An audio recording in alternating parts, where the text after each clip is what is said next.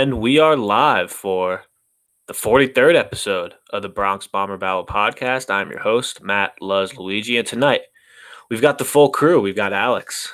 Hello. We've got G. Hey. And we've got Andrew, the, the most positive man on Twitter. How, how are we doing? Uh, Not positive. Uh, positive now. What's going on, man? oh man, well, you know, we haven't recorded in almost a couple of weeks. Uh, a lot's happened since we last recorded. Uh, Didi came back. Clint had a war with the media. The Yankees took two or three from the Red Sox. The consecutive series streak ended. Uh, Germán went on the IL. Tanaka had sex. A lot of things happening. Um, Yankee Yankee universe. Uh, currently, as we stand, uh, Sunday night, they're tied for first place with the Rays. Seven cleared the Red Sox. So still things are still going good despite the uh, you know the tough stretch they've had over the past week and a half. Loop dropping back to back series after winning about 13 of their last 14. So you know things are as we've seen things aren't always going to be easy, but yeah, we're gonna you know recap the last few series. We're gonna talk about what pissed us off, bullpen trust list. We're gonna do it all, but guys, how how are we feeling about about this team? Man? Anyone could start it off. Uh, you know, hasn't been the prettiest baseball the last couple weeks, right? The bullpen kind of starting to falter uh, after being so locked down for like almost the entire month of May. Uh, how are we feeling about this team right now? Um, I'll start it off. I see my thoughts right now is that I'm not really surprised that they're playing, you know, not doing as well as they were before. Like it was bound they were bound to where you know they weren't playing perfect baseball the whole time, but it's just it's different to see them basically everyone just fall apart. Bullpen um was so good for so long, and this this weekend especially, it was god awful. Um, the starting pitching has been really inconsistent. The offense hasn't has been inconsistent. So it's just it's different than what we were used to for like a month. Yeah, I was a little bit. Um, I mean, obviously, you don't want to see them have weeks, you know, going forward like they had this week.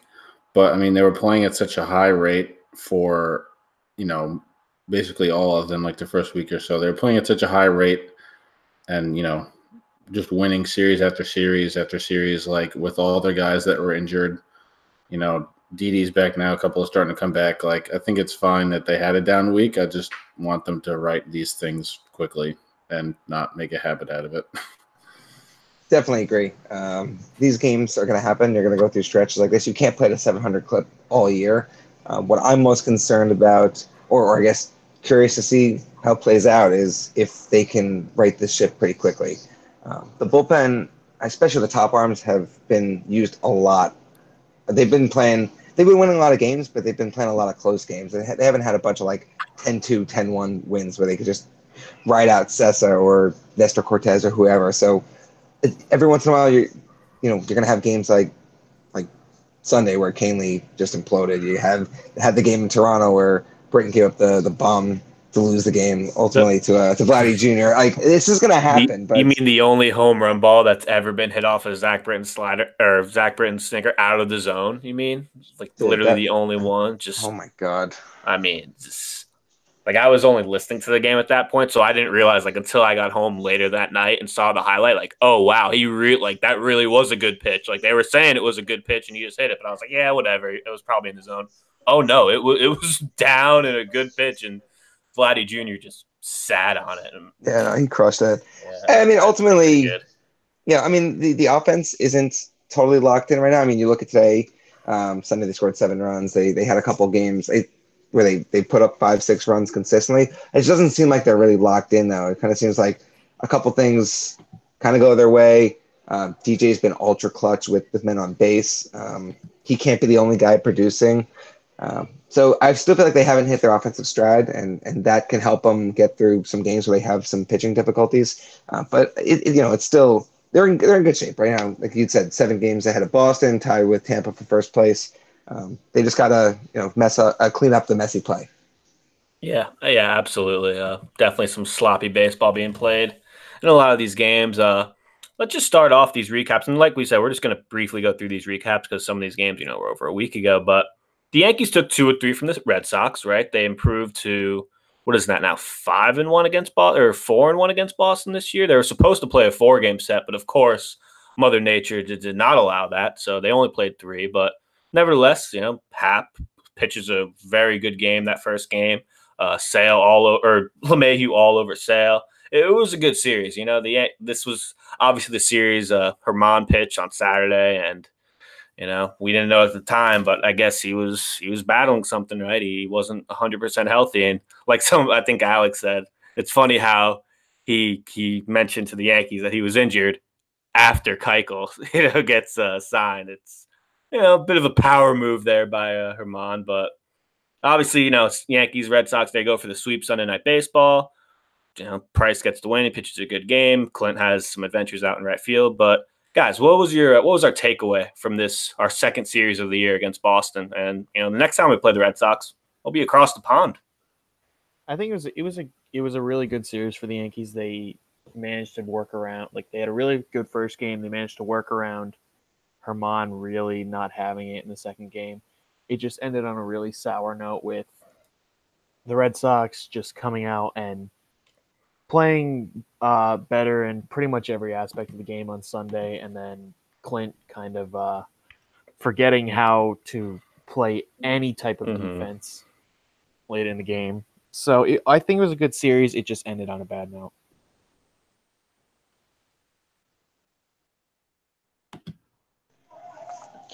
I really liked how they they battled against Chris Sale. Um, I mean, obviously, you look at his numbers and there's still nothing spectacular, but you look at his next start. Um, after he faced us again, it was against a pretty weak Kansas City lineup, but he had what 13 strikeouts in a complete game shutout. Didn't, and didn't he um, have like his second immaculate inning of the year And that yeah, start? Yeah. It was pretty crazy. Right. So, so, so it's still Chris Sale, right? I mean, like no matter what the numbers say, they still got the job done against one of the elite pitchers in the American League.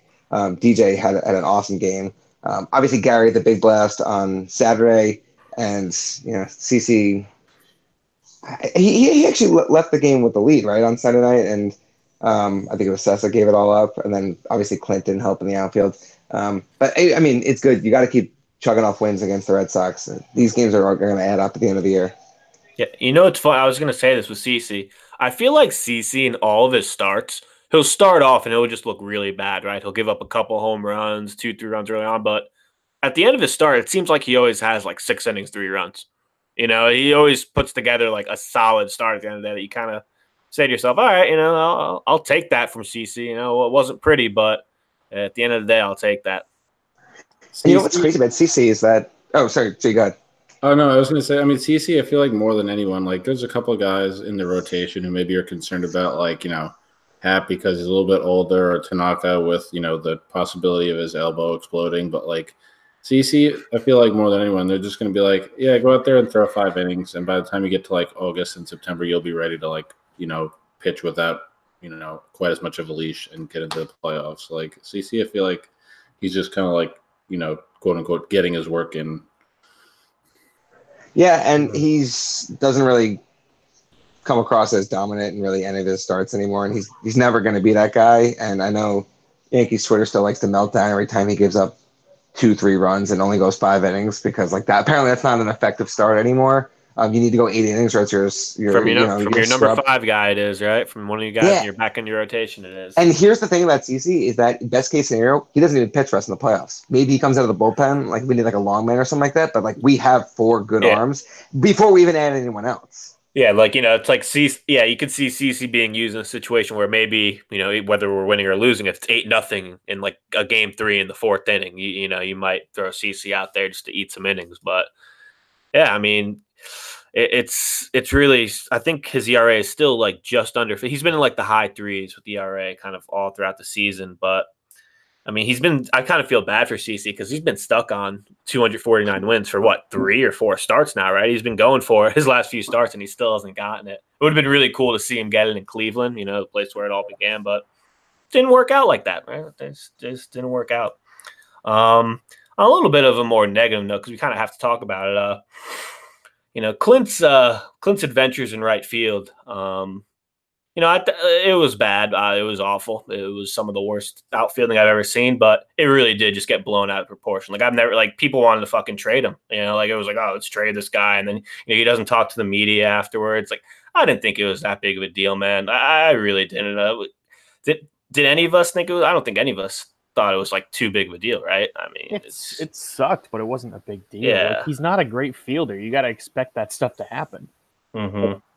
I think it was just like a combination of a lot of silly things. Like in a vacuum, like yeah, players have a bad game, and if you if he felt like annoyed enough that you know he didn't want to talk to the media because he felt like he'd say something stupid or inflammatory, like that's fine. Like I get that. Like obviously, it doesn't look good, and the media always like you know wails on a guy when they don't You, talk you to the can't media. beat the media, like you know, you just can't beat. They can't go to war, uh, to go into a battle with like the New York media and expect to beat them. You know, Like I feel like people made was more, a bit more of a big deal about him not wanting to talk to the media about than Yeah. him actually making that- the. Yeah, like that. Was, you know, I was just about to say that, Alex. It really was like that. Like I almost wish he did just talk to the media, even if he was, you know, gave a bunch of like kind of nothing answers, because that became the story. It's like, you know, if you would have just talked to the media and whatever, it's like, yeah, it would have been, you know, people would have still remembered you having a terrible night in the outfield, but it's like whatever. But the fact he didn't talk to the media, like that turned it into like, you know, they were still talking about it the the next night, like on the YES uh, broadcast, you know, for like an inning or so. Like it turned into a much bigger story than it needed to be. And like that's why it's like, dude, just if you just talk to the media, you know, the fact that you didn't talk to the media, then it's like, oh, there's something to talk about because you're, you're just supposed to talk to the media after the game. That's just what you do. right? And the media is such a beast in itself um, because there's really, I guess, what three ways the story can play out. Either you go into the interview, you say some stuff, and you have a really pissy attitude, and they totally write some bullshit argument about uh, article about you the next day. Anyway, they they warp what you say, they make it about your attitude and you know the way you were looking down and not acknowledging them and being standoffish. Um, two, you you go in and you're just honest and you own it, and it goes away. Or three, you do what he did and you just refuse to talk to them. And then the media, and I, I'm not going to defend the media because I personally am not someone. I feel like there's a sense of entitlement with them. I get their their job is there to deliver the news, but I feel like Mhm. there's also a sense of entitlement. Like they they're owed answers. Like he's he has free speech too. He can choose to be like, no, piss off. I had a really bad day. I want to go home and sulk and be be ready to go Mhm. for Toronto, right? Like, but if you do that, then you run the risk of they have to write a story the next day. Their jobs you know, are, are relying on them putting out content. And if you don't talk to them, they have to make up something or put together something based on what they know about you. They don't have actual interview content. And yeah, you like I do feel for Clint because you know you just have to put yourself in his shoes, right? And obviously he gets paid a lot more than you know someone who works a normal job. But just imagine after like a terrible day of work, like you messed up, like whatever you do, like you just had a terrible day of work, and then you have to answer a bunch of questions about it, like right after it's done. Like you'd probably be pissed too, and like that's probably what that you know what he was going through. He's still you know a young dude. He's still got a lot to work on in terms of you know the way he handles himself, but yeah, I mean, I, I really didn't have any sort of problem with him not wanting to talk to the media. And it, look, it was it was think- it was also after a Sunday night game against Boston, so that, on ESPN. So I think that just made it like twice as worse. Yeah, and I and he knew that too. I mean, he, Mhm. he eventually talked to the media when they went to the Toronto, and and he kind of owned the fact that he felt really bad that he lost the game for them. Granted, I think they were down what like five Their offense runs. wasn't doing much, anyways. But yeah, he definitely and they- they made it- the they- they made it- for him. yeah, they, they they rallied late to make it close, but I mean, who's to say that the They game would always have played out that, way They if it was do that, yeah. though. yeah. Like they, Right. the Yankees could be getting no hit through eight innings, and then in the ninth inning they'll somehow have five runners, uh, you know, five base runners. Right. It's just it's what the Yankees do. until he like until he builds more of like a rapport with the media like until they until he becomes more of an established like player and person around the clubhouse i think he just has to be extra cautious like keep his head on a swivel right like i feel like the it seems you know kind of like the media has had knives out for him you know for some of those reasons are kind of silly like you know the number thing that was like a misunderstanding but like these situations kind of keep coming up and he just has to feel like be extra cautious about what he says or what he doesn't say you know because otherwise he'll have to deal with situations like this where they you know like oh his attitude is bad or all these various things that keep coming up like for you know not great reasons Yeah, to build off of what G said, I think one thing with Clint is like he's like shown his personality a lot more than a lot than other players have, just because he, like, before the season, he all of his tweets and stuff about how he was going to steal the job from Gardner and everything. He's shown that he's not going to just tell the media everything that they want to hear and stuff. He's going to be himself, but he hasn't proven that he's like a good player yet. He, this is his first full year. So I think that's something that has basically allowed them to come up or not come up with, but like to basically pick on him as their prey, basically. Because right, and of course, you know he has all the the, the history too with all the, the the previous stories and him coming up when he got traded with the hair. Like they, yeah, he's been a target of, of yeah, of he's, the a, he's a target because he says all these things because he has confidence in himself and he hasn't had the chance to fully back it up yet. He's right, he's it- kind of like a done well brash this year. personality. Right. Man, you know, just so many of those old Clint tweets were just like one word, or just like ready, and you're just like, wow, this, this is a pretty deep tweet, Clint. Uh, getting some pretty deep stuff, but uh, yeah, and, you know, man, people wanted to trade Clint. You know, people wanting to get him at man. That dude has In, like, like Andrew, I think you said this. You could teach a guy to be a better defender. You know, you could mm, make a guy improve defensively. Can't teach a guy to hit like that. Like he, this dude is a fucking great hitter. I think he's got what 13 home runs now. I mean, he's, I mean, this dude could be a legit 30 home, 30 home or 100 RBI guy for the rest of his career. I mean, he's he's that special. You you you'll worry about the defense later if he's giving you those types of offensive numbers. So Clinton will be fine. Obviously, blown out of proportion. Nothing to worry about. That's the Um, one thing also that Also, quick reminder: uh, FSU going to the College World Series. I just see on Twitter the game finally ended, guys. I'm so damn happy right now. Wow. Uh, continue, G.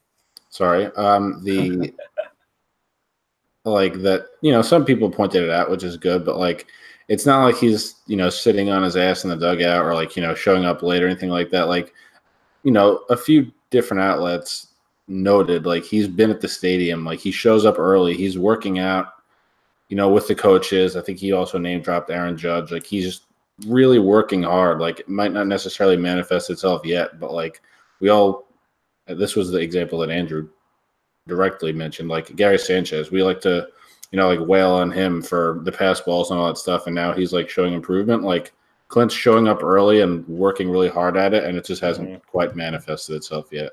It's crazy how two years in a row we've had a large chunk of the fan base try and run these guys out of town because they're a little bit of a pariah Because they're young And- and, not fucking gold glovers. Like, big Right, right. surprise. and, and, and the Yankees are a team of tradition and class, mm-hmm. and you know you have all these these long term. You know, people still think about you know the Paul O'Neills and the Bernie Williams and the Derek Jeters. Like, Those, have- you- Bernie, you- Wil- try Mickey Mantles and Thurman Munson's and but Babe I'm saying Ruth. more recently. You know what I mean? Like even like people like like our age, let's say, who kind of grew up watching like Mhm, those yeah. people. Like you can't get to the stature of those players unless you play for a couple of years and prove yourself. And if you get rid of these guys, you're ready to ship people out of town after a couple bad weeks. Like you're never gonna see them develop into these type of players, and the talent's there.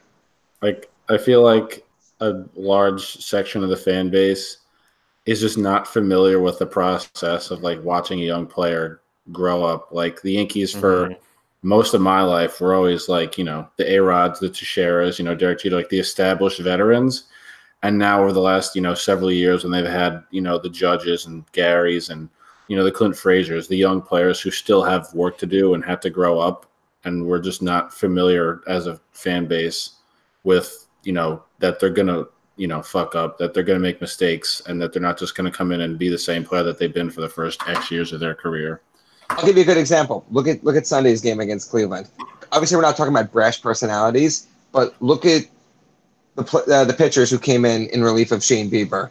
You had AJ Cole, you had Tyler Clippard, who's on the other end of the spectrum because he's old and bad. But you had uh, AJ Cole, Nick Goody, and and Tyler Olson all pitched. All three of those guys, I bet you we can dig up tweets where we all four of us trashed all three of those guys when they were on the Yankees. Like, I, there's no doubt in my mind and, and the fan base is so volatile and so quick to just pound these guys into the pavement and run them out of town. Like, and yet players develop and they become good, competent players that you want on your roster. And like, if you don't give them the chance, they're never going to be there.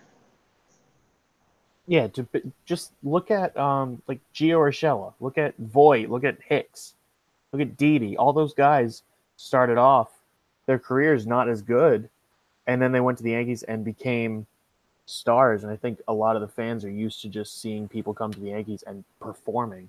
Like even someone like Judge, who started off bad in 2016, he then came in 2017 hit 52 home runs. The a lot of the fans are not used to seeing players struggle when they go come to the team recently, you know, which is why I think a lot of fans think Stanton's season last year was awful, even though he hit 38 home runs. For a player like Clint, I feel like, I mean, obviously the Yankees and the New York market and the media climate is what it is, but I feel like for a player that's at the stage of his career like Clint, the Yankees, you know, provide a certain amount of cover right? Because you still have, you know, Judge. He's not around now, but you know, you still have like the Stanton caliber players, like the big time players who are going to command more of that attention. So, you know, like unless he, you know, keeps doing things that put himself in the media, like he's going to eventually be able to just, you know, fade back and show up for the right reasons because he's having a good season. He really is.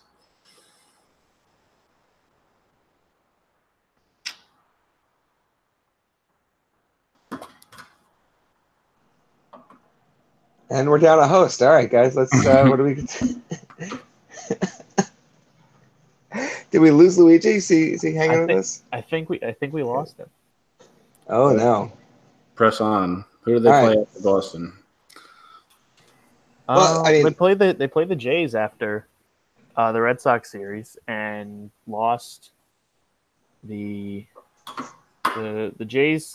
Uh, hang on. I'm, Yeah, I they think lost I'm the back. first two series of the game. Oh, he's back. I'm, I'm back, guys. Yeah, my my mic cut out. It had nothing to do with me celebrating FSU's College World Series appearance. Yeah, I'm sure. Okay. Okay. Yeah, nothing sure. to do with that. I didn't unplug my mic in celebration. That did not happen. Um, yeah, Alex, I was trying to say before when we were talking about guys that you know kind of didn't have good starts to their career. I mean, look at Severino. Severino has that first year where he's phenomenal, right? He only I think he only had like ten starts, and then he had that second year where. I mean, he looked. He was like the worst pitcher in baseball, He right? was he was so god-awful. fucking. He was so bad, and it was like, wow, I okay, I guess to this guy remember a just certain uh, co-host of this podcast just flipping out every single time uh, Severino pitched. Well, me? Uh, it's not me, right? Definitely not, not, me. not No. me. Not me. Right? Of course Couldn't be me. It was very way. obviously G. That, yeah, G, Jesus, a psycho man. G, G- that guy freaks out about everything. You know, you know what's wild about Severino is we, we came up in 2015 and we saw the glimpse of what he ended up being in 2017, right? Yeah. Mhm. Um, and then 2016 was an unmitigated disaster. Like they had to fake that injury. I don't actually ever know if that injury was real or not. Yeah, I think about that too. Like, I think they were kind of like, all right, this is his injury. Let's get him there, out. There might have been some kind of injury, but they probably milked it until they felt he was like ready to come back. But look, I mean, like, this is the perfect lead in, into uh, something else. If we want to, if we want to go there on the show, like, what if they're doing the same thing with Domingo Germán, right? Like, what if he has like a uh, the flex, hip flexor strain is like right next to your groin, right? Like maybe that's something you can kind of pitch through, but maybe they said, you know what, we'll shut you down. Your mechanics are out of whack anyway, and you have an innings limit. This is the perfect excuse to just save your arm for a couple a couple weeks. Yeah, so yeah, Yeah. somebody mentioned that innings limit when it happened, and like I like I think I speak for I'm not sure if I speak for everyone, but I completely forgot he was on an innings limit. Like it completely just slipped my mind. I said, oh yeah, like that's you know like if he misses three weeks, then hey, maybe that's th- I'd rather him miss you know three weeks in June than in September because I still have confidence that especially if Severino comes back and he's healthy, Germán would be nasty out of the bullpen. I mean that dude, his numbers the first two two times through the lineup is like you know opponent batting average is like 160, and then third time 315. I know a lot of pitchers that happens to, but man, having Germán for one inning out of the bullpen, I mean, he's already made a couple appearances out of the bullpen this year, and he's been nasty. So, yeah, Germán out of the bullpen would be great, especially if he's going to be on an innings limit because we, we need him to start right now. You know, we're we're still not healthy. Especially with especially with Tanaka going and having sex nine months ago. I mean, what what's that guy doing? Didn't he know we'd we'd be down like 10 men at this point. Like, come on, Tanaka, what are you doing? Oh man. Um let's see what else we got, guys. Let's talk. I want to quickly talk about the Blue Jays series. Uh, you know, the, this was the series that ended the consecutive uh, series victory streak. The Yankees were at nine consecutive series one. And then they went north of the border, and I don't know. There's something about Toronto sports teams right now that they're just really damn good. You know, I don't know. Um, they lose the, first two games of the set. swept by the Diamondbacks, so I think that kind of just disproves your theory. Um, not really, because they beat us, and that's all that matters, right? Uh, fuck the Diamondbacks. Um, no, but the Yankees, yeah, they lost the first two games of the series. Uh, you know, fun fact, and not fun at all, actually. The Yankees on this road trip, right? They lost four games. They led all four of these games. Like they led both games against the Blue Jays, lost, or the first two games against the Blue Jays, they lost, and then you know they jumped out to two nothing leads against Cleveland Friday and Saturday and lost both those And games. So, and today too, they had a two nothing. lead. yeah, And a five nothing lead. Mm-hmm. Yeah. So, wow, a lot of blown leads this week for the for the Yankees, who you know up until this week their their bullpen was just holding every lead and shutting everything down, but wasn't the case. Obviously, we should have gotten Dallas Keuchel, right? Like clearly, he's the fix for everything. Yeah. Um. You know, if Dallas Keuchel, he would have thrown five starts this week. He would have thrown complete game shutouts in every start. Um. If the Yankees Dallas, And then- Dallas and- and coming in relief every game. honestly, like it's the same Dallas Keuchel that shut us down in the wild card game. You know, it's the same exact guy, no different, no wear Well, that's the same that logic guy. with getting Matt uh, with getting Bumgarner. You know, he's obviously going to be the same guy from, in, from Yeah. 2014. Yeah, no, a- absolutely. Uh, speaking of Mad Bum, not a good day for him. No, no, it wasn't.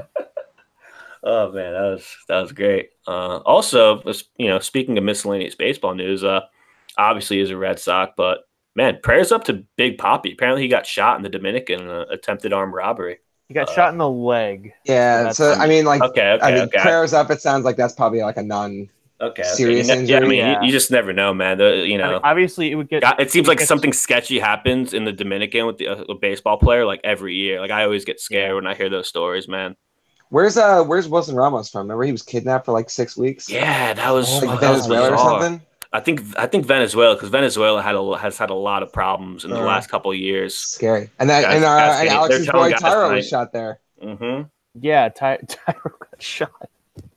That t- yeah, that tweet that was like Thairo Estrada got shot and still made it back before Jacoby Ellsbury. oh man, um, yeah, guys. So real quick, because because fuck the Blue Jays. Recap of that Blue Jay series.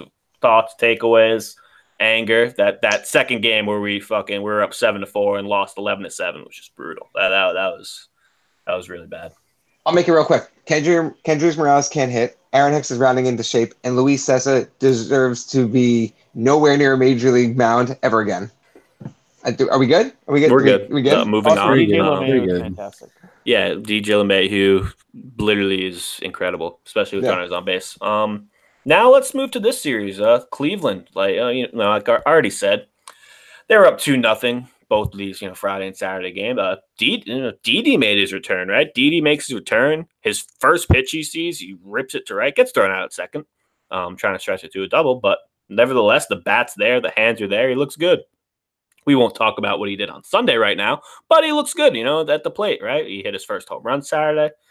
Things were going good for Didi, but yeah, man, it's not not a good series for this. Not a good week. Not a good series for this Yankees bullpen. Um, you know, Friday and Saturday, the bullpen didn't blow it Friday and Saturday, but they kind of just put it out of reach. Um, we'll, we'll talk more about that later. But man, it, I I was just I think we all felt like this. I was just so mad they were losing to that Indians team because like they like Jason Kipnis was literally 0 for 21 entering that series, and he just looked like prime Jason Kipnis this weekend. He was just spraying balls all over the field, getting big hits. I was like, wait, what? This guy's hitting like two, like Jose, like Ramirez was getting hits. That's another thing I want to talk about. Who was that Like- guy, Oscar Mercado, who like looked like Lou Gehrig against us? Like. Yeah. like I'm like, wait, don't they like? Aren't they terrible offensively? Well, well they're fucking tagging us. Well, what's going on here? Uh, yeah, just uh, very, uh, very bizarre. This was almost look. If the Yankees, let's just talk about this Sunday game, 'cause being it was the one win. If the Yankees, you know, they're up five nothing, right? Everything's going good. It looks like a nice and easy victory. You know, Boone, it's a you know, it was a bullpen day. So Boone, you know, he goes green for two innings, Cortes for three innings of shutout. Cortes does well. Then puts in Tommy Kahnle in the sixth, right? Per, you know, no one blinks an eye, right? Everyone's cool with it. Tommy Tommy Tight Pants goes on to give up four runs in one inning. It's five to four out of nowhere. Um, this was also a game where every pitcher who's ever pitched for the Yankees ever was on the mound for the Indians. Um, we got Clipper, we got AJ Cole. It was there was a Olson. There was a lot of guys just coming out of nowhere. Um, but you know, Ottavino comes in the seventh inning, five four game, gives up a 800 foot home run to dead center. Uh, that's how that's Statcast said it went 800 feet, so that's how many feet it went. And yeah, the Yankees almost blew this game, and it probably would have been the worst loss of the season. But fear not, they would get a Clint Frazier gets a sac fly in the ninth. Didi almost, you know, first and second, two outs, the bottom of the ninth, right? Uh, Chapman gets the ground ball to short. Uh, Didi just whiffs on it, man. It runs, scores, tie game. Uh, it, uh, suicide watch times a thousand. It, it, was looking like the Yankees are going to lose the game. And what do you know? Cameron Maybin and Aaron Hicks come up big in the tenth. They get a, both get doubles. Yankees win seven to six. Stephen Tarpley comes in the ninth inning, gets the save, strikes out the side. Uh, we avoid the sweep. We finish the road trip two and four. Let's get the hell back to New York, man. Well, that was man. That was a stressful game today, man. That, that I was miserable. Like I came in, it was funny. Like my mom came in. I was like watching the game, and it was the eighth inning, and my mom came in, and she's like, "Why you look so mad? It's like a tie game, five five. It's a good game." I'm like, "Well, you know, they were just up five nothing like a half hour ago, and now here we are in a five five game." So you know, at the end of the day, they get the win. But man, what a rough week of baseball, uh, guys. What, what what happened in this Cleveland series? Well, why did the Indians look like the fucking Astros this weekend? It just everything imploded. the bullpen just decided that they, they, they just they just imploded. Like the bullpen, I think, is the one is the one reason that this series was so awful. Like they every single uh, pitcher that came out of the bullpen just did not have it, except for maybe Zach Britton today. Stephen Tarpley and Stephen Tarpley. shout out to him. Shout out. Um, and also there, it just it. Uh, I don't even have words for it. It's just the the bullpen was so bad this weekend. It I don't even know how else to describe it. I think it's just one of those things, right? I mean, like we said earlier on, these kind of games are going to happen. What's more important is that this doesn't linger. Uh, but I mean, the guys aren't going to. Ha- you're not going to have four or five relievers in your in your bullpen with sub two ERAs all year. Um, it's just just a messy week. They, I, I think I'd mentioned in one of our chats. Just seems like they they struggle in maybe three or four ballparks every year, and they got two of those ballparks back to back on this road trip. Like they always seem to struggle in Cleveland, and for whatever reason, they can they can beat up on the Jays all they want at Yankee Stadium. They always struggle up in Toronto. I don't know why. So it could just be one of those things. But uh, I mean, I, I, guess I'm just glad it's over, uh, and now we get the Mets. Um, hopefully that, that can help us out. But I mean, you know, the world will burn if if things go south this week. Um, yeah, I, I think this is just a blip in the radar. Yeah, hope hopefully, right? Um, because if they keep playing like this, whew, whew. Um, guys, we want to get into our, our, our awards for the week, our player of the week, what pissed us off. Anything else to recap from the last uh, ten or so Yankee games? Let's forget the last ten or so Yankee games. I mean, it wasn't that bad. I think they were like six and six in their last twelve, but it definitely wasn't pretty. It wasn't. Let's forget the, the last six games then. Yeah, agreed. Agreed. This was a bad road trip. Not not good. You play two, you know, one team that's well below 500 and a 500 team. You expect to go better than two and four. 500 right? team that yeah. has benefited from being in a terrible division. Mm-hmm. It's one yeah. thing to lose games, but they lost these games in a very, very annoying way. So yeah. I'm ready to forget them. Yeah. Um. So, G, being that you just talked, give us your player of the week. Who's your player of the week? All right. So my player of the week is Aaron Hicks, and for the week, he was six for 22. He had three home runs and six RBIs. He, I believe it was Andrew just a few minutes ago, said, you know, he's definitely starting to round into form and, um, you know, brings some stability to the outfield. You know, really good fielder, especially, you know, good to have that with Clint Frazier playing out there. You know, a guy who can really lock down, you know, with good range. And, you know, he brings a really good bat to the top of the lineup. You know, most of the time it's second now instead of first with, you know, the arrival of DJ LeMahieu. But, um, you know, it really another just a really good bat that lengthens lengthens the lineup. And you know, he didn't have a, you know, great first week or so, but you know, launched a couple home runs in typical Aaron Hicks fa- uh, fashion. He pimped the shit out of them. And um, Always. always pimp everything. But you know, it's good, and he was he had a good week, and I hope that continues because you know he was really really good for a lot of last year, and we need that with some injuries, you know, continuing to linger. Hmm, I'll go next. Um, my player of the week, I'll give it to Clint Frazier. Uh, he was two for ten with a home run in the Toronto series. Then he went five for nine against Cleveland, right? The team that drafted him. He was just pissing on the ball this weekend. Um, I also, despite not making any spectacular plays, any highlight reel plays, thought he played a pretty solid outfield. You know, made the plays he needed to, tracking balls well. It, it was a, like it was a very quiet but very solid week defensively for Clint, but man, I can't get over him at the plate. You know, he, like he just continues to rake, continues to almost, you know, he, he's making a strong case to be the Yankees DH, right? When this team's fully healthy. I mean, obviously, that's if they don't trade him because the guy's such a bum, right? According to half of the Yankees Twitter. But yeah, Clint's my player of the week. I thought he had a nice bounce to come back from what he went through on Sunday to just have, you know, to go uh, seven for uh, 19 on the week. Great job by Clint this week. He's my player of the week.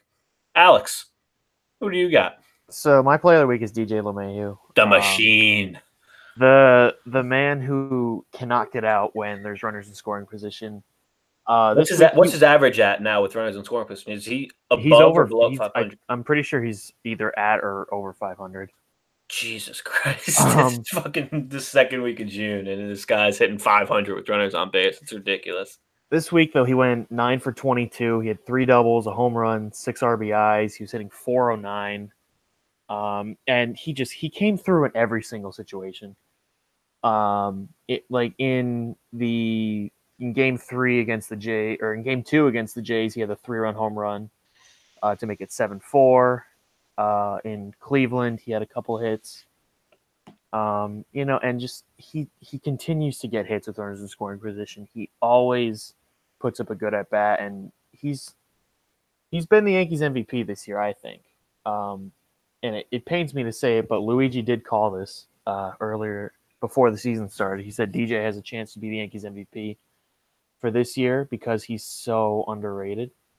Um, but he's been probably the Yankees' best player for this year. I'm pretty sure he leads them in WAR, um, and he's just been a godsend for this team this year. Yeah, For and me- Andrew has the hottest one right here. Andrew, who's your player of the week? I, I actually don't. Um, the the more I, I, I've been looking at things, um, I'm actually gonna go with with Cameron Maybin, which Oh, I like that. I like it, that. it, it doesn't, Alright. you know, that name doesn't pop Alright, I the like page. that. He only played in in four of the six games this week, but in his last three games, um, the last two games in Toronto, and then he he yeah he sat both Friday and Saturday against Cleveland, but he did play today. In all three of those last three games, two hits in each game, two runs scored in each game. Uh, he's got a total of eight bases uh, across the six hits. So um, what's that? Four uh, four singles and two doubles. Uh, I mean, who would have thought that he's been? I you know he he came over and then he started hitting. He's you know around 280, 290.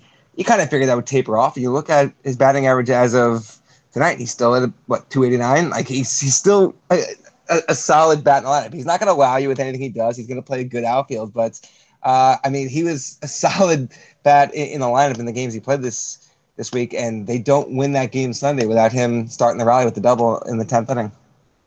Yeah, no, Maybin's been great this year. Uh, we're about to go into what pissed us off this week, and this is this isn't mine, but this is just a bonus.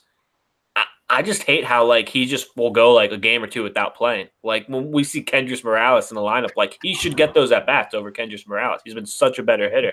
I know he's not your typical DH, but goddamn, neither is a guy that can't hit for shit like Kendrys Morales. But that's all I wanted to say right there. Um, let's get into what pissed us off this week. Uh, I s- set the tone right there with uh, you just going off on Cameron Maybin not playing. Uh, Alex, what pissed you off this week? So going off, said, Oh, Al- uh, Alex is is going through a tunnel of some sort.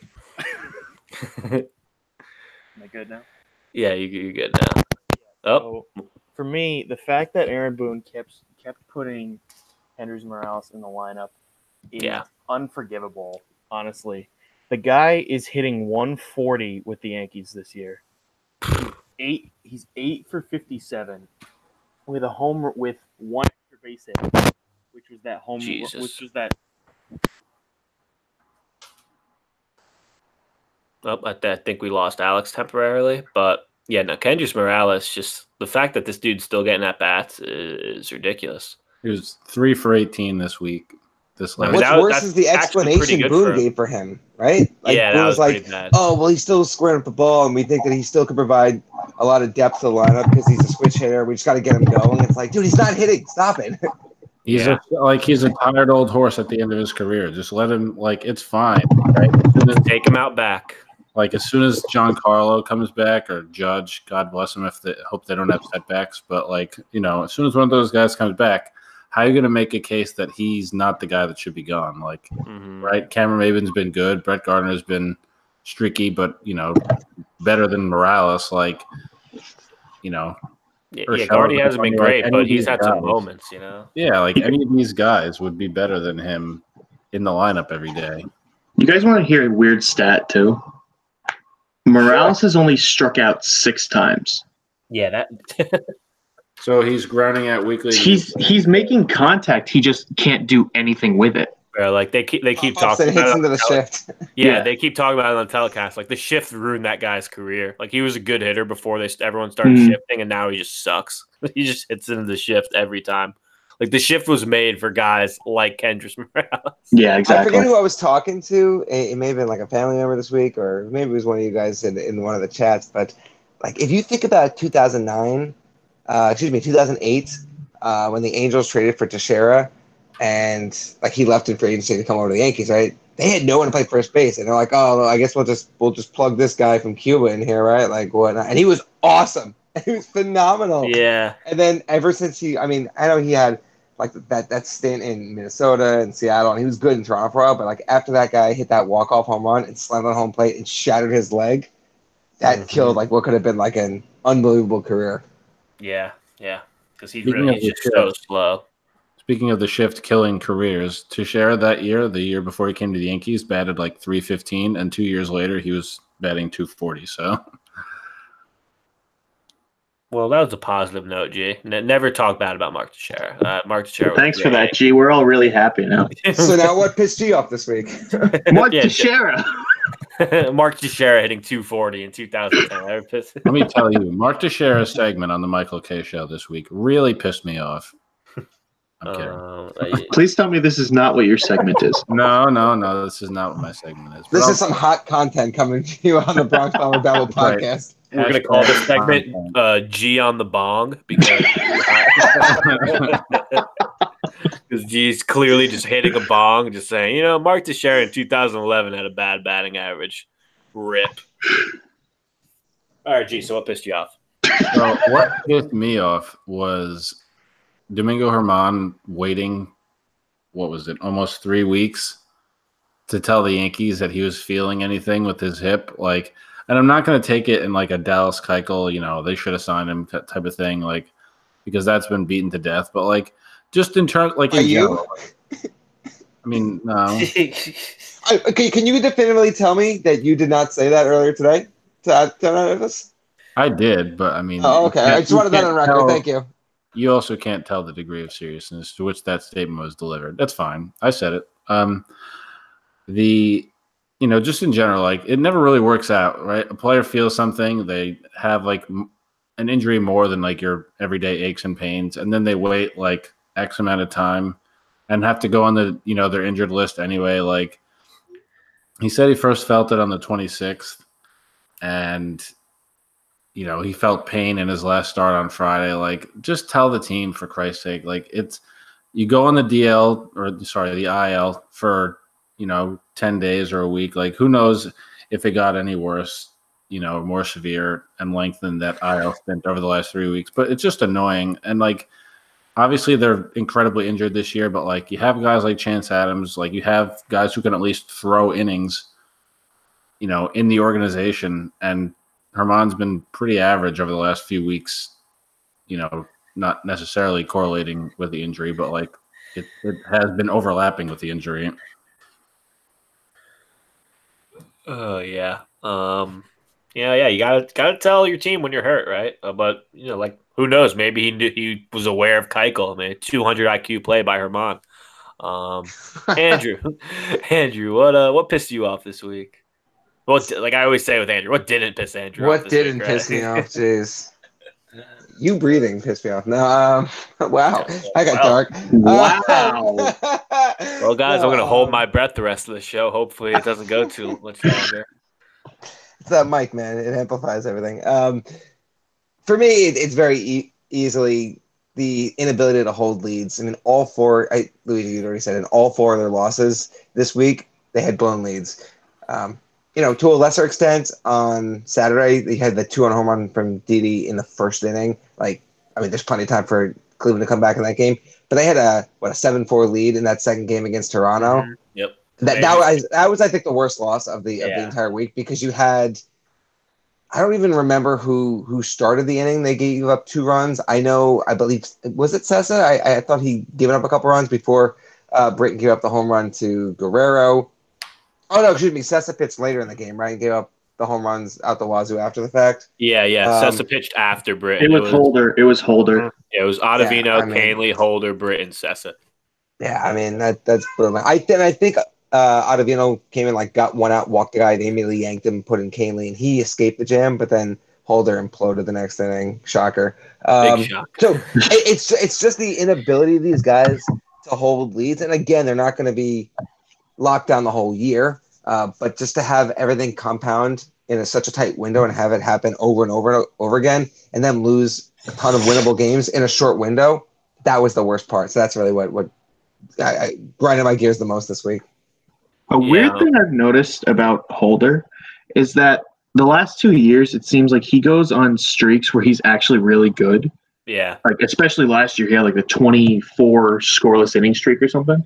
And this year he hasn't been as good. But then after that ends, he just completely explodes, and he's awful. Yeah, he was awful Saturday, man. Like, Yeah. he gave up two home runs, three runs in that inning. Whew. But like begin like the beginning of basically all of May, he really was not that bad at all.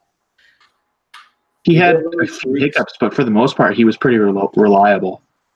He goes on streaks just long enough for Aaron Boone to like want to use him in important situations, and then those are the situations that he screws up in. He goes on streaks yep, long yep. enough to get onto our trust list and then Yeah, just- yeah. dies. And then Yeah. kicks us right in the nuts. Exactly. Yeah, exactly.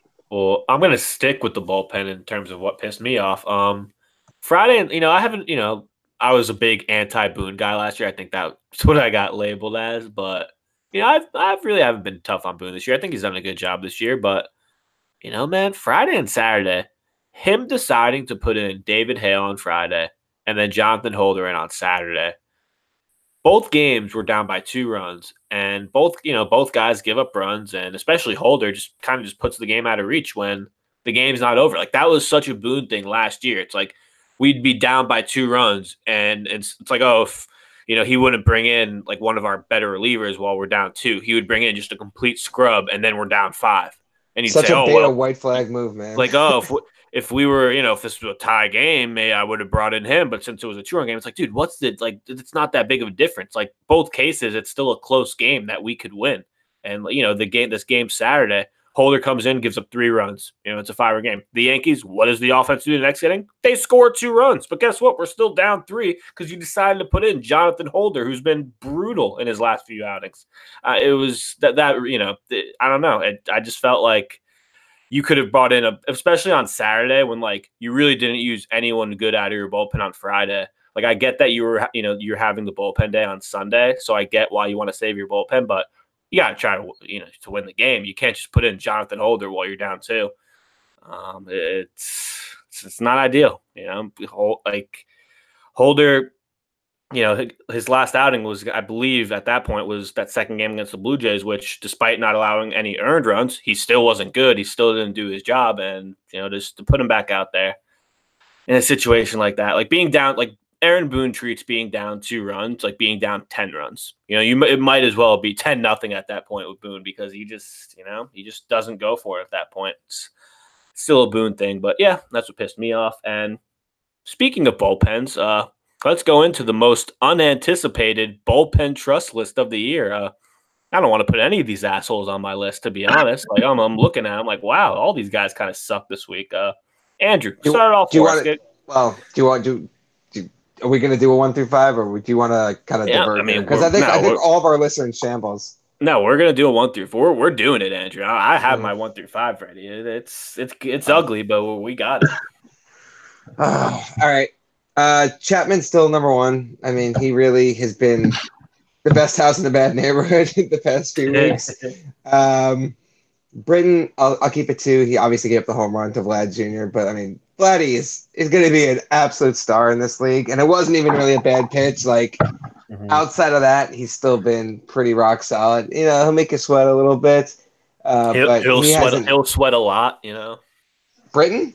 Really? Uh, uh, I thought you were talking about Chappie still. Luigi I Eyes Hell, Luigi Eyes Hell, Luigi Eyes Hell. I thought you were still talking about. Uh, I heard you said Chapman, and then I heard sweat like a little bit later. So you know. uh, I'm going to put Shocker rocketing all the way up to three, or I guess everyone else pushed him up Mhm. because of their ineptitude. Chad Green is at number three for me. wow. He pitched pitched three times this week. Uh, only allowed a run in one of those three performances. Had a big uh, two inning opener opener today. Um, I mean, I don't really know what we're gonna get from Chad Green over the long haul, but he seems to be pitching better right now. So for whatever that's worth, um, Ottavino at four. Um, I mean, he hasn't looked phenomenal either, and of course, the home run I gave up today was hit to what he was basically was hit in Lake Erie. Um, Yeah. but Yeah. I mean, on the whole, he's still been pretty good, and Kahnle's really, really, really taken a hit. Um, not just for his performance today. It seemed like he's been a little hit and miss the past few weeks. Like he'll have a couple, like there was that game, like I said in Toronto, he bailed out Ottavino. But there's other games where he's kind of looking a little shaky. He gave up a couple home runs on our last homestand. Um, but he's the kind of guy that he could turn it around super quickly. Yeah, uh, you know, Chad Green over Ottavino. That's bold, man. I know, I know Ottavino has been great, but he just allowed his first earned run today since like late April. Uh, you know, I, I don't know, man. Chad Green still got that eight point two seven ERA. Um, I'll go with my list next. Uh, still got Chappie at one. Uh, he he, te- you know, went down for a blown save on Sunday, but really wasn't all his fault. Um, thanks, Didi. Good to have you back. But what the hell was that, man? Um, number two, I got Otto. You know, like I said, allowed his first earned run since like late April today. So I'm still not all too worried about him. Got Kahnle at three. He had the terrible outing today. His ERA, I think, went up like a full point. You know, give, that's what that's what it'll do when you give up four runs in one inning. Uh, Britton, I got fourth. You know, like another guy who had a blow up outing this week, but I still have confidence in him. Still, he still had a good year. And I was going to put Tarpley fifth just as a nod to him striking out the side, but I couldn't do it. I'm going to put Swag Green fifth. Uh, he looks like he's getting back on track. He, he's the best opener of all time, uh, the greatest opener ever. We're now 4 and 0 when Chad Green is the opener. So Chad Green should just be the opener at least once a week. That That's what we're going to do because they're guaranteed wins at this point. And so, yeah, that, that's my bullpen trust list. Uh, Holder out of here. Holder is not even in the top 10 anymore. Um, I think Chance Adams is ahead of Holder as of now. Uh, G, let's your top five. All right, so I I started, you know, when I sat down to go over my list, and I was originally going to keep it pretty much the same, and then this week happened, and you know that's all out the window. But number one is still Chapman, and he was, you know, I mean, he makes us sweat sometimes, but he was the American League uh, reliever of the month for May, and you know, Didi cost him today, but I mean, he's been really great overall for the season. I'm leaving Ottavino at number two, and you know, I mean, he gave up that monster shot today, but again, for the season, he's been really good. Um,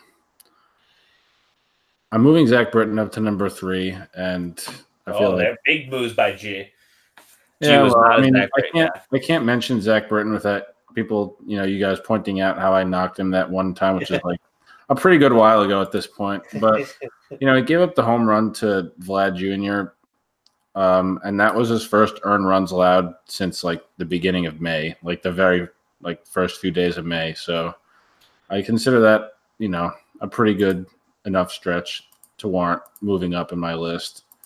And um, I'm putting Kahnle at four. He was you know green at five, and I really kind of waffled on that one. But you know green, I'm going to see if if he can keep you know improving for a little bit longer before I move him any further up. Kahnle has definitely taken a little bit of a hit. He's looked a little shaky, had a couple bad, you know, bad moments and outings over the last couple weeks, but I still think, you know, he's got a little bit of a leash and, you know, he was really, really good, you know, for the first, you know, a month and a half of the season. And I'd be really surprised to see that all just go away. Like if he just lost it all again. Knock on wood. I hope that doesn't happen. But my list is Chapman, Ottavino, Britton, Kahnle, and Chad Green.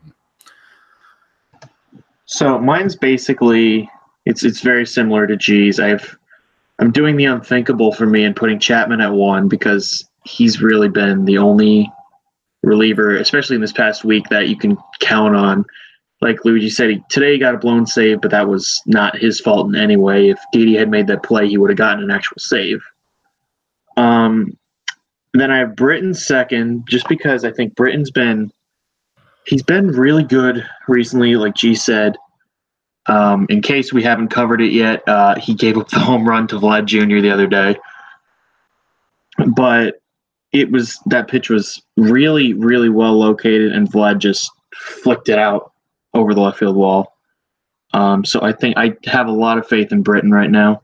Um, Ottavino at three because I his stuff is so nasty that he, like, even though he gave up the home run today, he can't um, it, he the, his only problem is that he struggles with his control, and that is a side effect of his stuff being so nasty. But I think he's he's been probably the Yankees' most reliable, or one of their most reliable relievers this year. Uh, I have Kahnle at four, just because his uh, his blow up today that can't be, you know that that's got to be an outlier. He had the other blow up in Houston uh, in the beginning of the season. But other than that, he really has not um, given up that many runs. He, he a home run uh, when the Yankees played Tampa at Yankee Stadium, and there's been you know there's been a few other ones, but for the most part, he's been fantastic. And then I have Chad Green at I have Chad Green at uh, five.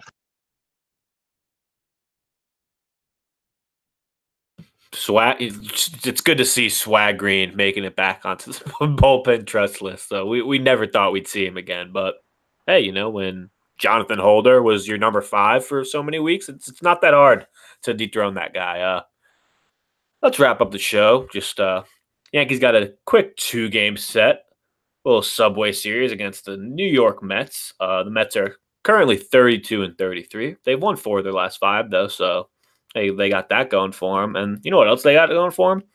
Pete Alonso. That dude's really damn good. I remember him at uh, he he went to UF. He was a Gator, and he's dude just has always just been a great hitter, and he's carrying it to the big leagues. He already got 21 home runs this year. He's having a great year. Um, but the Mets, they're still the Mets. You know, uh, I think we're gonna see Jason Vargas on Monday, and I believe is it Wheeler on Tuesday? I have to check again. But yeah, you know, we're not seeing any of the Mets' uh, big arms, right? No Syndergaard, no DeGrom. Um, how are we feeling? I believe this is our first of two Subway series we'll have this year. I think we have one at the beginning of July, and obviously this one. So, guys, how are we feeling facing the Mets, the the, the mighty Mets? The Mets are awful, and really be sad if the Yankees don't win these. Games. They're not. They're not awful. They're not good. You know, thirty-two and thirty-three is isn't awful. It's it's bad, but it's it's they're, very average. But it's you know that that just screams trap series to me, though. You know. Mm-hmm. Yeah. Is there really such thing as a trap series? They just lost all these games this week. We're worried about a trap, like. Mm-hmm. Yeah. Well, because you you look at the quality of the opponent and you think like, well you know, we struggled against Cleveland, who's an okay team on the road. We're coming home. We're facing a Mets team that we should win. let's go ahead and take two games, and all of a sudden you find yourself in a hole. Um, I- I, I feel like just the the perspective. You know, the Yankees are expected to win both these games, so and that end it becomes a trap. Yeah. Um. Monday, Monday and. Tuesday. Also, Monday Tanaka's pitching for the Yanks. He's back from his uh, paternity leave. Also, you know, we have, we've been joking about, it, but shout out to Tanaka and his wife for having a kid. P- pretty awesome. Paxton pitching Tuesday, so you know Tanaka and Paxton going Monday and Tuesday against this Mets lineup. Shit should be good, right? But you, you just never know. That's baseball, Susan. Like the Yankees have the advantage, I believe, in the, both of those pitching matchups because it is Yeah, real. absolutely. Like, I mean, they really should win both of these games. You know, the Mets are, you know, they're not like a joke, outright embarrassment like the, you know, circus that the Mets have been in years past. Like, but they're really like a pretty average, beatable baseball team. Mm-hmm. Just like to announce that Robinson Cano has had two different DL stints this year, so that trade's really worked out for them. Look, man, there's some things you could count on, and one of those is the Mets training staff and you know doctors and whole medical team being an absolute joke. I mean, Gee, like, we we were, were we talking- were in no My name is position to make fun of them. Yeah, I mean, let's not make fun of anybody else's training staff because you know the Yankees right now. Uh, not not right players. now. Yeah, we had like at one at one point we actually had. I'm checking now, 285 players on the IL in the month of April. So yeah, that's that's just not- a rough estimate. yeah, that's that's. I'm not even counting the pitchers That's there. pretty precise. uh, yeah, but um, the Yankees, I believe after this, don't they? Pl- who will they play after this Mets series? It's it's another like average team. It's another team that classic trap game, trap trap games, I should say. Um, oh yeah, the Chicago four game set against the Chicago White Sox in Chicago. Uh, good things usually happen there, right? In that stadium, nothing bad ever happens there to the Yankees, right? Right? Uh, What what are we alluding to? Melky hit a cycle there. Miguel No. Andujar had an awesome debut there. What are we talking about? I'm t- I was thinking of the Fowler incident. Uh, that you know, that Oh, always- yeah. Oh, no. That oh was- no! I don't know why that just popped right in my head. That just I remember that was in Chicago. That made me sad. Um, Jacoby Ellsbury hit a go-ahead home run a couple years ago in Chicago. what, like eight eight years ago. Uh, like, Yeah, like I don't remember. Like I have a bad memory as it is, but like I don't remember Jacoby. Like the only thing I remember Jacoby Ellsbury on the Yankees for is him getting catcher's interferences. Like that's pretty much it. Like I, I just don't remember Jacoby. I don't have vivid memories of Jacoby Ellsbury on the Yankees. It's just been too long. I wouldn't expect any more vivid memories of him. Oh God. Oh man. All right, guys. Anything else before we wrap the show up? I think we've gone like an hour here. So it's a good show today. though. Good show. Yeah, I mean, I guess we, we should probably note that Betances had a setback, so I don't even know if we're gonna get to see him at all this year. I mean, we don't. At least it, I, it's. Oh, Yeah, when, when was that announced? When was that announced? They they said uh, I believe it was Boone's post game interview yesterday. They said he he had some pain in his lat. Oh my god, dude! I'm gonna. they basically said his regular post throwing soreness turned into like actual concerning soreness. He's going back to New York to Oh meet God. with the doctor tomorrow, I think. Yeah, that's really concerning because Oh my remember when Sever, if it's the same injury as Severino, Severino was shut down for what like six weeks Mhm. in in in April. It's already June, so So- if Betances has that, he, he might not pitch all this year, or again with the Yankees because he's gonna be a free And, agent uh, in the year. The thing that's working in his favor is that he is in fact a reliever and doesn't need to get stretched out. But I mean, that's it's still concerning if you have multiple injuries in the same Yeah. year. Like it's not Yeah. good. On a slightly po- more positive note, uh, Stanton's supposed to begin rehab in like the next week, so maybe we get Stanton back. Judge supposed to start rehab in hopefully a couple weeks. According to Yankees Twitter, they don't need Stanton though. Yeah, fuck. No, that's why I always say. Like you know, just yo, Stanton sucks. Yo, Stanton actually sucks. Yo, like yo, he had kind of an off year last year. He still hit like 38 bombs and 100 RBIs. Yo, he sucks. Um, Uh, Yeah, dude, said that's- yesterday that he's really close, but I swear that I saw somewhere that they said like remember, uh, uh, he could he, he could go and, and start the rehab like early this week. Honestly, I'll, I'll never believe anything the Yankees say about injuries ever again. After they said Aaron Hicks would be ready for like the first series of the weekend, and he wasn't ready for What like about, till like what about late May. Judge saying he'd be back in two weeks after he broke his wrist? Yeah, yeah, yeah, that too. Did Um, Judge say that, or did the Yankees say that? Like, I think Judge did, but yeah, yeah. Oh, Good, ti good times. Good times. The Yankees and injuries. Yankees. The the IL Yankees as well. yes. Cue the Sports Center not top ten music when we talk about the trade or the Yankees injury list. Uh, man. Well, at the end of the day, they're still tied for first with Tampa. Uh, 40 wins so far in the young season. Um, hope you know we got a, six games this week against below 500 teams, right? Let's let's try to win. Let's let's win more than two games this week, right? Because it was the same situation last week where you you're kind of facing two below average teams and you you, you know you lose both series. You can't have that. You know, you, it's understandable that you're not going to win every series, obviously, after winning nine straight. But man, They still keep Boston a comfortable seven games back, which is you know Mhm. It's a, it's a good distance for them to be back. Leave Yeah. them there. And, and they really got to hit their groove uh, on this this stretch too, because after that we got six straight Yeah, games against tough. Tampa and Yep. Houston. Like that's brutal. Yeah, Tampa, then Houston, back to back. It's pretty pretty rough. So they got to figure their shit out this week. Mhm. Yeah, absolutely. Well, for Luigi, for Alex, for Andrew, for G, this was the Bronx Bomber Battle podcast, and we'll see you guys next time.